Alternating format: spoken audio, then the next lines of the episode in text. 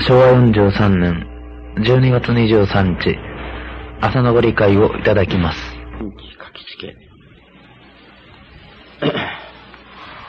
池上金光大臣、天地金の神、一心に願い、おかげは我が心にあり、今月今日で頼め。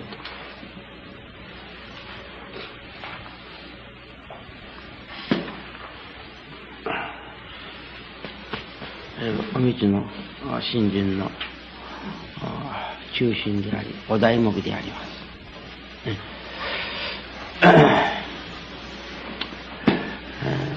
私は今日分からせられたことは、新人がですね、いや正面切手のものでなかにはいけないこと。正面からぶつからなければいけないこと。正面からぶつからないと、新人がわからん。裏から見たり横から見たりしたんでは、全然わからない。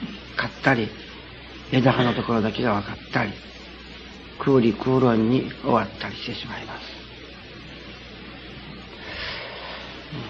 空理空論に終わったり、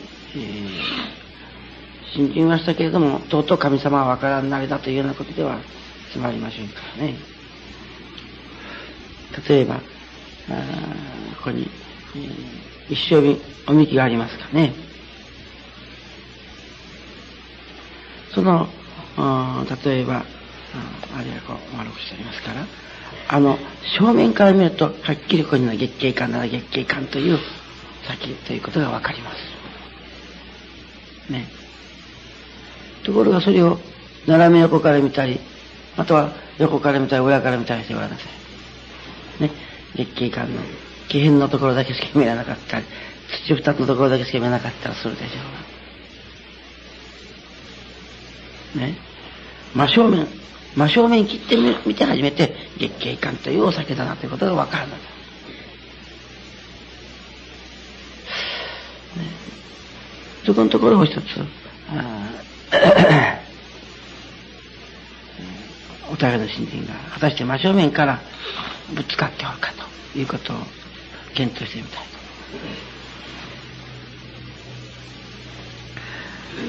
と。それでもこう少し見当違いのような気がする。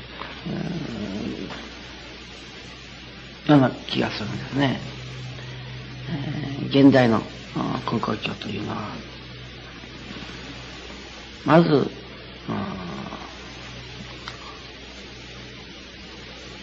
正面切らずに、神様の願いとは裏腹のところから信心を分かっていこうとしておる。ですから、本当の神様が分からない。正面からぶつかってない。そこで今日私は天地学識をいただしたんです。ね、おかげは我が心にありとありま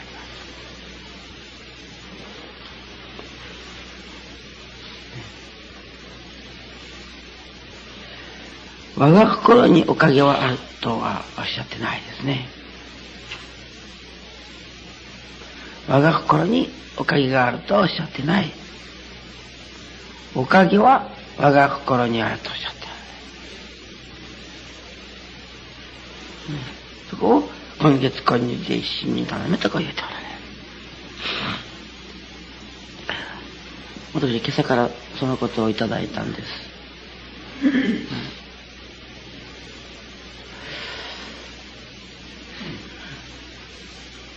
そしたら、心願心事にいただくのは、大の久富志代さんの奥さんである久富久子さんという。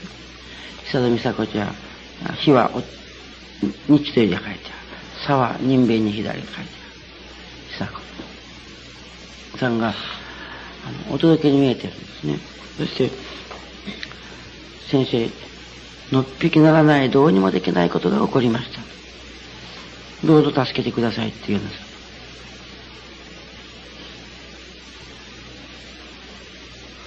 人間の知恵力ではどうにもできない、のっぴきならないことが起こりました。どうぞ先生助けてくださいとこう言われる。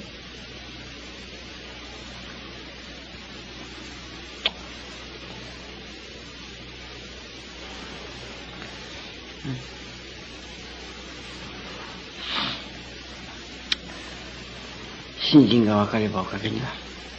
新人新人。と、まあ、言うてもきましたし、みんなもそう思って実際は新人ができない。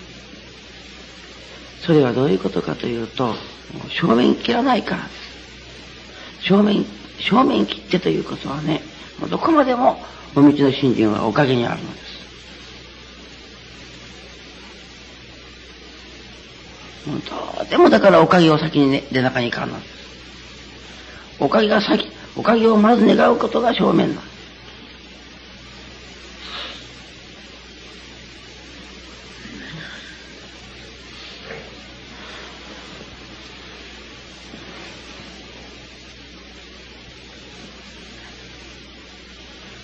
どうでもこうでも一心に願わせていただくおかげというのが必要だ。ねそこにです。根高教の信心というか教えの全てがあるのです。ね。おかげを、おかげを願う。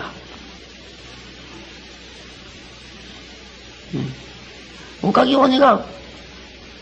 そこで教えがある。そこに我が心がある。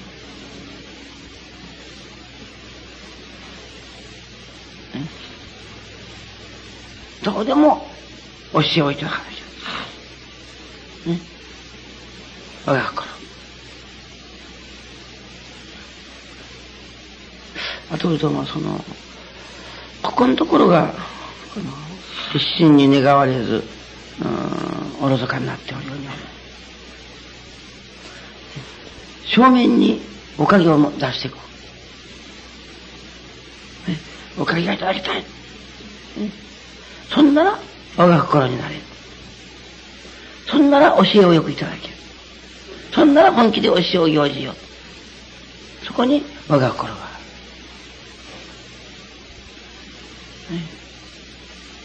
我が心になることを一心に願う。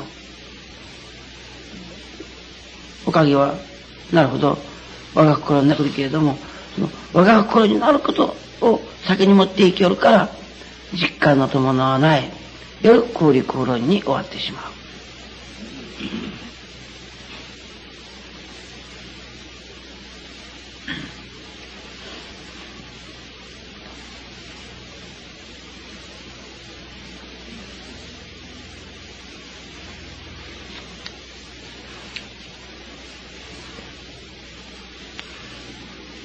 そこでそこ思われることなんですけども久戸美佐子さんが、どうにもできないのっぴきならない問題が起こりましたと。どうぞ助けてくださいと夜今月今日で頼めな。い、ね、私どもはですねもう日々国家実を言うたら、私どもの知恵や力ではどうにもできない、のっぴきならない場にあるということなんですよ。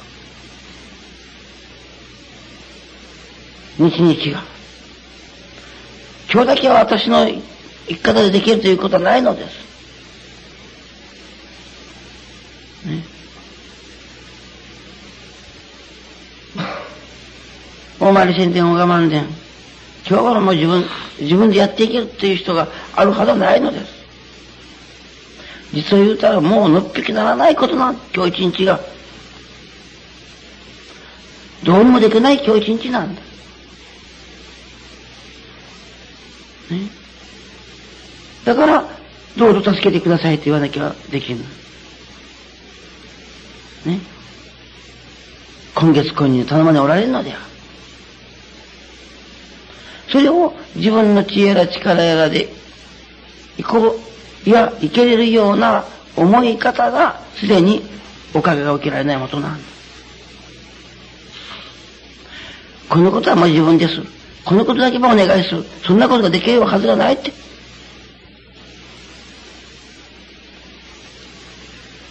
ね、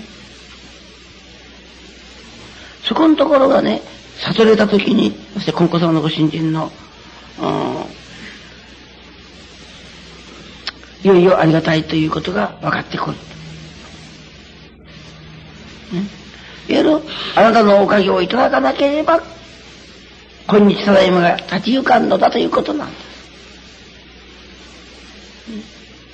ところが、今日ただいまこうやって立ち入っておるということに対して、だから、ね、心からお礼が申し訳ないことになるのです。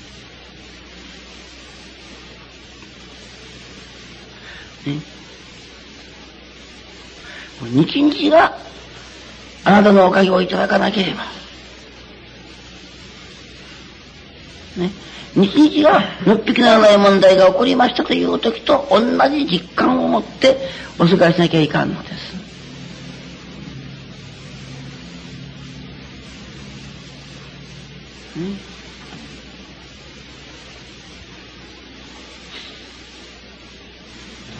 わかるでしょうかね。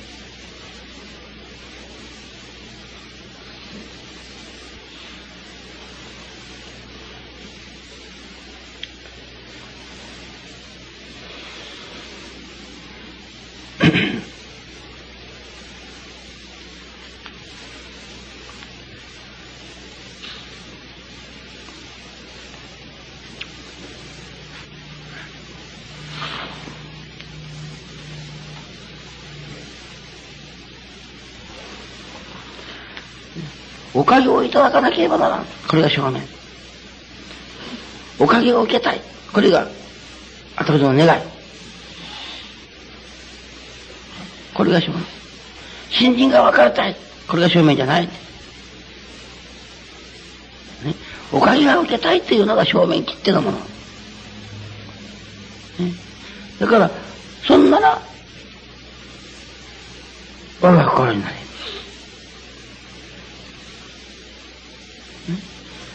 その我が心にならせていただくかにならと言われるところにです。ね、お道の信心の教えの全てがあるのです。そこから、いわば我が心になる、我が心であることが、どのように尊いありがたい生き方かあり方かということが分からせてもらうところからです。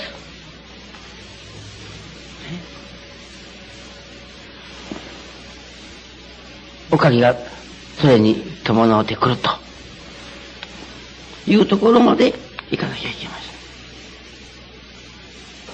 せん。ね、それでいて一部の隙もあってならない。一輪のおろそかなことがあってはならない。というのは、ね、後でも生身を持っておるですから、あれ、ございますか？ら、どこに収まるお礼があるやらわからない。昨日のご理解じゃないですけども、ね、これが心の問題になってくるともう本当に浅ましい限り、こげな心でおかげでいただけるはずはない。と自分で思うくらい、生き生きとするくらい。けれども、昨日ご理解いただけると、このような私なのだけれども、せめて形のことだけなるともなさせてもらおうというところに、おかげを受けられる。そこに、救いがあるわけ。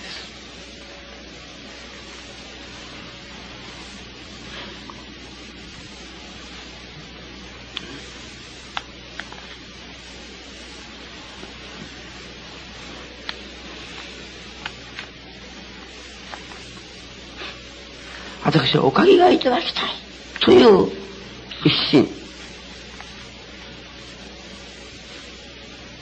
ね。と、我が心になりたいという一心。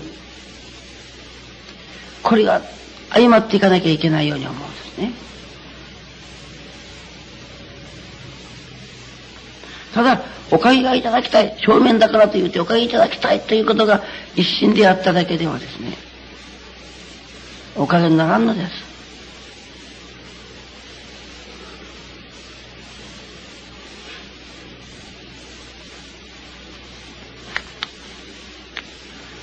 神様の心というのは、なんてね、一石二鳥というか、本当に氏子がおかげを受けて、ただ信心が分かっただけで、難儀苦労しちゃうって神様が喜んだらはずないもんね。おかげを受けてくれて神様が喜んでくださる。根高財人が喜んでくださる。ね、氏子もの喜びじゃだから、おかげを受けて、ね、そして我が心になること、だから、おかげを、とこう、正面切って、おかげを受けてくれるということがです。神様の願いでもあり。また、私どもが我が心に心豊かに殺させてもらうということも、神様の願いである。それにはまず、おかげという人間の幸せにつながるそのおかげというものをまずお塾が受けてくれるということ。それが神の願いである。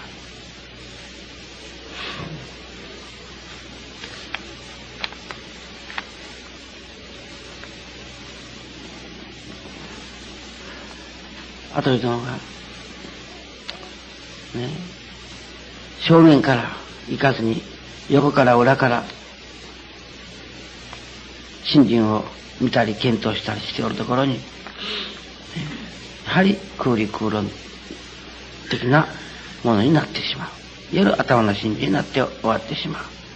そして本当の神様というものをとうとうわからない。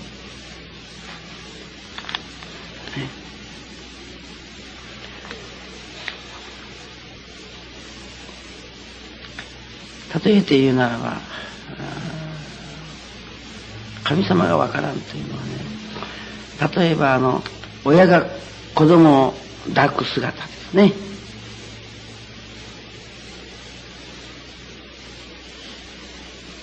もうその愛情の中に抱かれておる。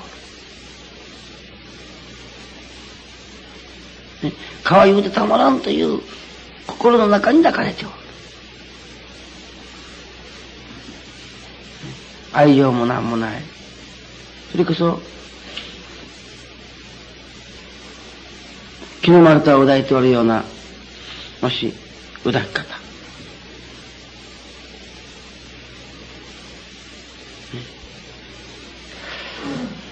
あとでも信心させていただいてからですね、本当に神様のそういう細やかな愛情の中に抱かれてある、抱かれてあるということを分からせてもらうところから、ありがたいなという心が生まれてくるのです。それを、ね、何か品物場所持ったようなお抱き方。ね。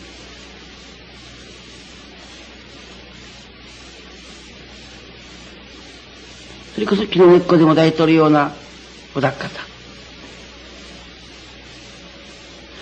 そういうふうにしか感じられない神様。天地の親神様のお懐の中にある。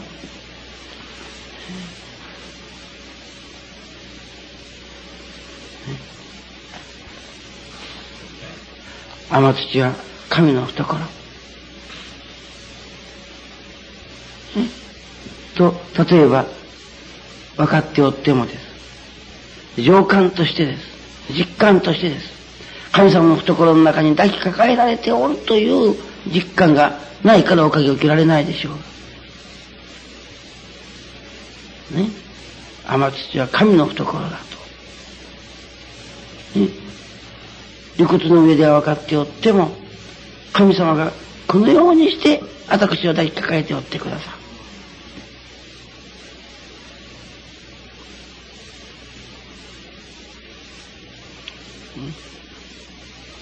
神様がこのような愛情のの中に私どもを包んでおってくださ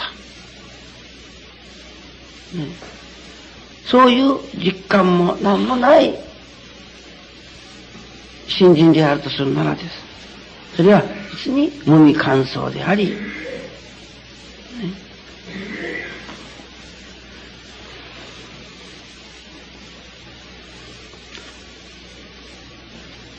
神様が空理空論に終わってしまう信心になるのです。ね、その、やはり神様の、ね、天土は神の懐であるという実感が、後どもの心の底から湧いてくるような信心。それは、後どもがまずおかげを受けなければならん。本当におかげの中に浸っておるという理屈が分かっただけでいけん。おかげを実際に自分のこの心に、またはこの体に感じるおかげを受けなければならん。恐れ入るな神様のお働きのこういう細やかなお働きの中におかげを受けておる。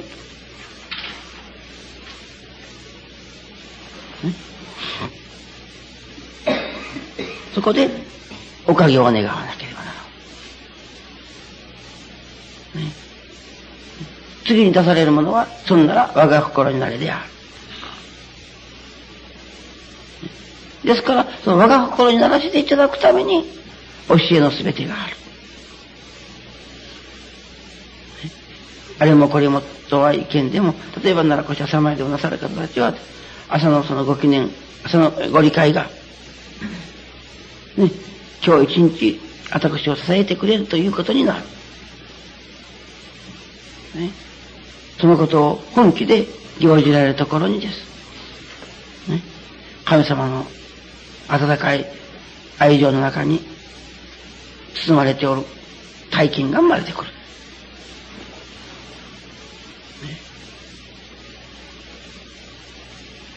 今月今日で頼めと。ね、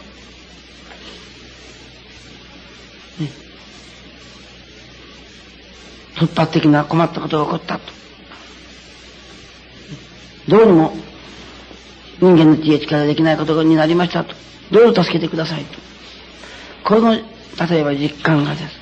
日々の中に出てくるおかげをいただかなければならない。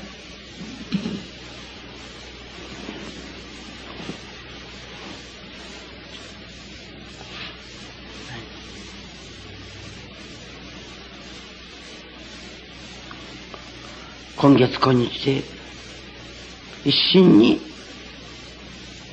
頼め。頼まなければ立ち行かん私たち。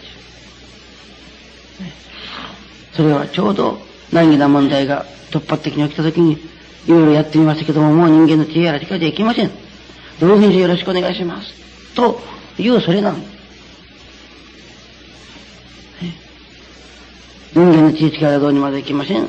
どうぞお願いいたしますという実感がです。ね。日でなからなければならない。そこにはどういうことになってまいりますかね。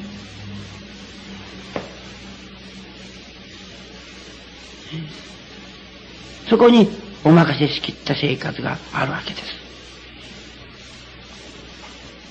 ね、もうあんた自分の知恵力でどんこんできんちようじゃないか。そんなら私が言うとおりしには必要ないでしょうが。私が言うとおりしなさい。おかげになる。いわゆる親伝子へ任せということになってくるわけなんです。ね、何が問題の時だけがそれでじゃない。もう日々刻々かそれなんね。日々刻々か先生どうにもならない問題が起こりましたどうぞよろしくお願いいたしますという問題なかなかならないという。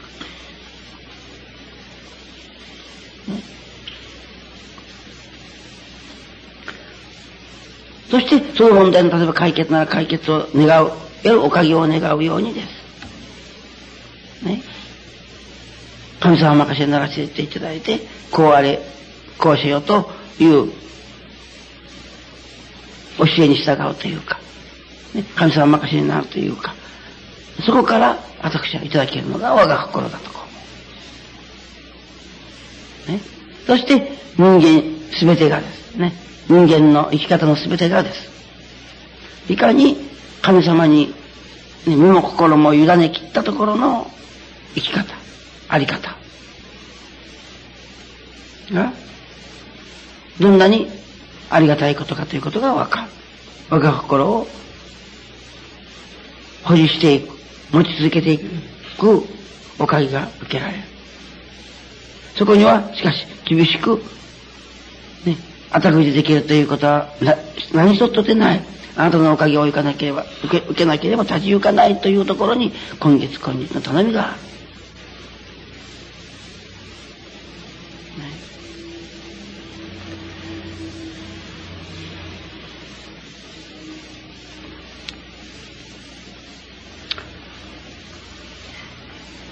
今日の天地書き付けの解釈と申しましょうかね。をいただきながら、今までいただいてきた天地書き付けの内容とちょっと違ったところ、ね、今月今日に一心に頼むことは、ね、私の心の上に和らぎ喜ぶ心をいただかせてくださいということだというふうにいただいてきたでしょところがそうじゃない。それはね、例えば美しいことに終わってしまう向きがあるって。ね。だから、どうぞおかげをいただかせてくださいということが正面だ。なかったら正面切っての神様がわからない。まともな神様がわからない。おかげを受けなければ。ね。そのおかげを受けるために、いわゆる我が心になるおしすべての教え、教えのすべてがあるというふうに申しましたですね。どの先生の時長い問題が起こりました。どうぞ助けてくださいという、その実感を持って、日々が今月今日で頼め、頼めてなかなければならないということを申しましたですね。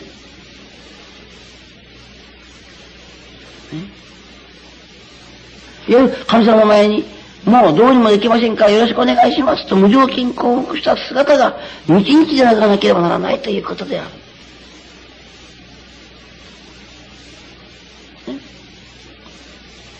あなたのおかげをいただかなければ立ち行かない。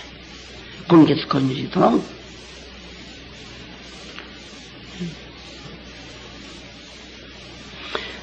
そういうような、例えば、願い方というか、あり方というか、この天地書き継がです。大体、そ、そういうものであるということが分からせていただいて、ね、お互いのこれからの信玄を進めていかなければならんと思うのです。ね。ですから、おかげは堂々と願わなければならん。ね。からにはです。潔く教えに準ずるというか、ね。いよいよ教えに忠実であることもまた覚悟してかからなければならない。本気でお塩を身につけていこうとする心、信心。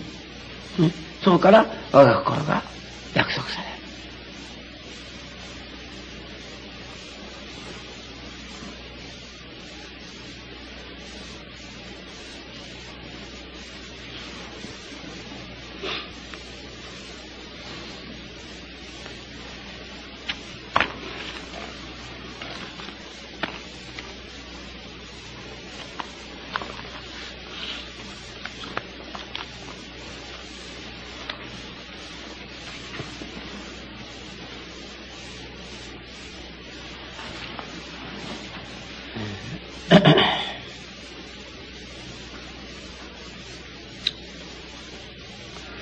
神様を何か、綺麗かなんかをかぶせて、その上から撫でたらさったらするようなあ感じで神様を分かるんじゃなくて、ね、神様がそのベールを取られる。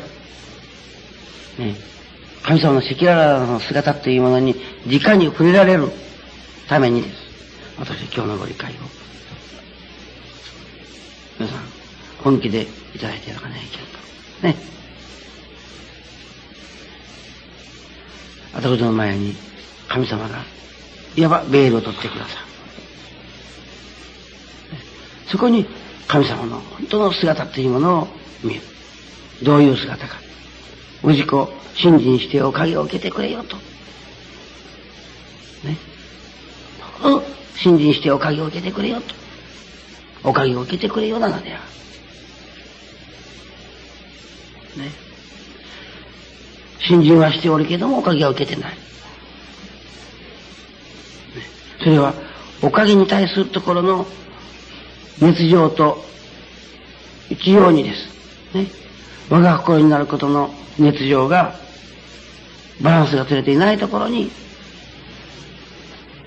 神様が喜んでくださるような結果にならない、私どもが満足できるような結果にならないのではないかということを思ってみなければいけません。私どもが本気で一つおかげを願わしてもらおうと。ね。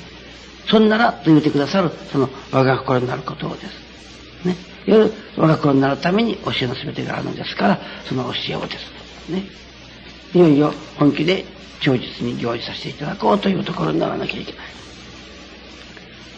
しかも私どもが分からせていよいよいただかなきゃならないことはです。本当に天土は神の懐であるという実感。